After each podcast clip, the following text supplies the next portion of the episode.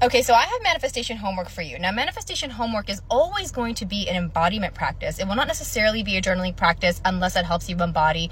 It will not be through thinking and talking. It's always going to be through embodying. So here's the homework Imagine you have become the person that you dream of being. You are your ideal self, whatever that means, right? You've embodied it. It's happened. It's there. You're in the future.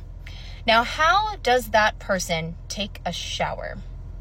Okay, walk into the shower. You are the embodied ideal self now. How does that feel? Letting the water run over you, rubbing all your creams, all of that stuff, your skincare routine, all in the correct order. After that, another really great exercise is how does your ideal self wait in line at the grocery store? What is that experience like? Now, don't get all caught up on whether you're doing this right or wrong because a lot of people think, oh, I'm not embodying like that self, like I must be making a mistake and there's going to be some bad thing that happens. The only bad thing that happens is just how uncomfortable you feel while standing in line at the grocery store. There is no bad thing that happens later. That's the bad thing. That's the bad, uncomfortable thing that's happening. You're in the grocery store and you feel anxious or whatever you feel, or shame or guilty from something previously that day. I don't know.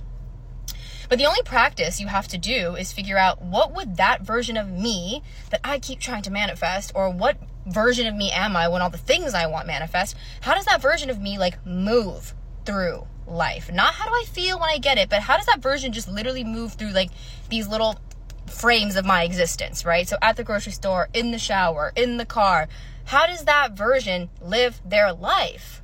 Practice this long enough, and now you are automatically, without even trying, with so much ease, you're already practicing the art of detachment because you're in the grocery store line and you haven't manifested a lottery winning, but you don't need to because you know what it feels like to be the version of yourself who has won the lottery. You can practice what it feels like to pay for something that's like $5 right now because you can afford $5, but practice what it would feel like to spend $5 as a multimillionaire, whatever it is. Maybe you don't even want that, but let's just say you do. How would that version of you pay for things? Like how would it exchange the money with the car? Like what all those little things you do, like how how would she put on her sunglasses? Okay?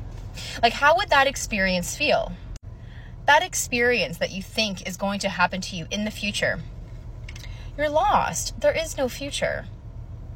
There is no future. There's this moment right now, and you can choose to embody that version of yourself. Almost trick your brain into feeling like we're in the future right now. And that is how you create it. Shortcast Club